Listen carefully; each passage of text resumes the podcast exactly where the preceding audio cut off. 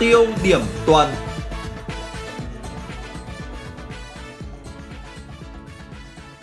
Chào mừng các quý vị khán giả đã đến với chương trình Tiêu điểm tuần được phát sóng vào lúc 7 giờ 30 thứ 6 hàng tuần trên kênh VOV8 tần số 99,9 MHz. Trong số phát thanh ngày hôm nay, chúng ta hãy cùng lắng nghe phóng sự đằng sau những lá bài tarot. Phóng sự được thực hiện bởi nhóm 9.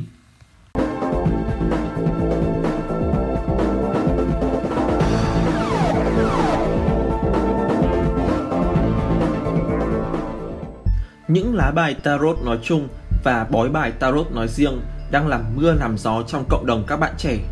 Một phần vì sự tinh xảo trong những chi tiết trên lá bài tarot, một phần là vì sự tâm linh mà những người được gọi là tarot reader hay còn được biết đến là những người xem bài mang tới cho các bạn trẻ. Bài tarot hiện đại đã xuất hiện ở châu Âu vào cuối thế kỷ 19. Tại Việt Nam, các môn huyền học như tarot, chiêm tinh, xem bói đã xuất hiện từ lâu, nhưng phải đến những năm gần đây, tầm ảnh hưởng của chúng đến đời sống tinh thần của nhiều người trẻ mới thực sự rõ ràng. Nhờ có mạng xã hội, các ứng dụng tử vi và rất nhiều thông tin trên internet, chưa bao giờ việc tìm đến tarot, tử vi lại dễ dàng như bây giờ. Tuy nhiên, khác với những hình thức bói toán khác, sẽ dự đoán tương lai hay số mệnh của bạn. Cỗ bài tarot chỉ đơn thuần giúp bạn tìm ra hướng đi đúng đắn cho tương lai. Chia sẻ với nhóm phóng viên, bạn Vũ Yến Nhi, sinh viên năm 3 trường Kinh tế Quốc dân Hà Nội cho biết.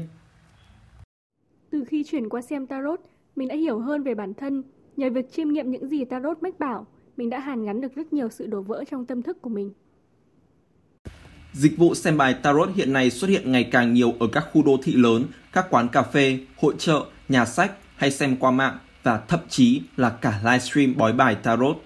Gõ từ khóa xem bài tarot lên Google cho hơn 600.000 kết quả chỉ trong khoảng 0,3 giây với rất nhiều hình thức, trắc nghiệm tarot, các khóa học xem bài tarot, xem bài tarot miễn phí, các địa chỉ tin cậy để xem bài tarot. Bên cạnh những người tự nhận là xem bài chân chính thì cũng có không ít những quán cà phê coi dịch vụ này như một hình thức câu khách với những chiêu trò khuyến mại, mua đồ uống, xem bài tarot miễn phí hoặc thêm dịch vụ bói bài tarot vào các chương trình quảng cáo cho các dịp đặc biệt trong năm. Ở các quán cà phê, ngoài hình thức xem miễn phí như một cách PR thì thường sẽ hợp tác với những người xem tarot và ăn chia theo tỷ lệ 50-50 hoặc 40-60 giữa chủ quán và người thầy xem bài.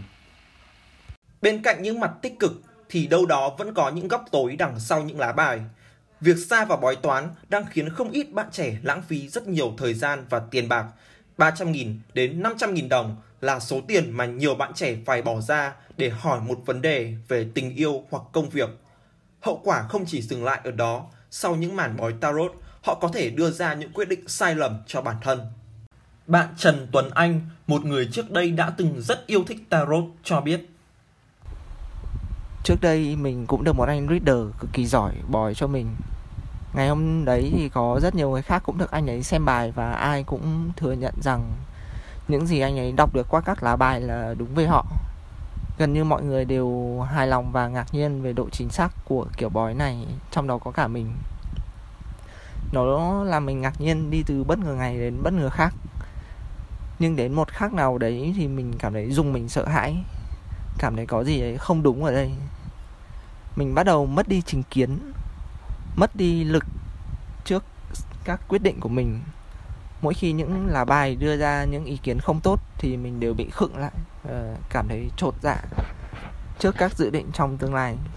Khi gặp bất cứ một vấn đề gì, việc đầu tiên họ nghĩ tới là tìm đến và tin vào những lời mà người bói bài nói. Thậm chí, họ xem đó như một đáp án để quyết định cuộc đời mình về tình yêu công việc học hành có người còn tìm bạn đời phải đúng như những gì mà bài tarot đã miêu tả.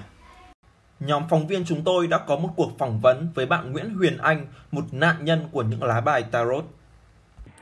Thật ra, mỗi khi mà tôi gặp khó khăn trong chuyện tình cảm thì tôi thường tìm tới tarot.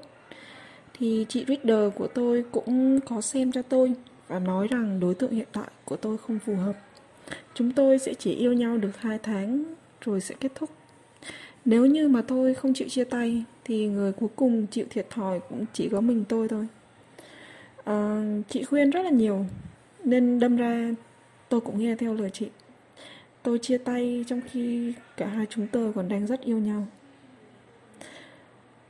Điều đó khiến cho tôi cảm thấy rất hối hận và vô tình thì nó trở thành một cái nỗi ám ảnh đối với tôi cho tới tận hiện tại. Mê tín dị đoan sẽ luôn tồn tại trong xã hội khi nhiều người thiếu niềm tin vào bản thân. Nhưng dù có nghe theo bất cứ ai hay tin tưởng vào thế lực siêu nhiên nào, thì chính bạn vẫn là người đưa ra quyết định cho cuộc đời của bạn và nhận lấy thành công hay thất bại. Cảm ơn các bạn đã lắng nghe chương trình Tiêu điểm tuần được phát sóng vào lúc 7 giờ 30 thứ sáu hàng tuần trên kênh VOV8 tần số 99,9 MHz. Tôi là Thanh Vũ, xin chào và hẹn gặp lại quý vị trong các chương trình lần sau.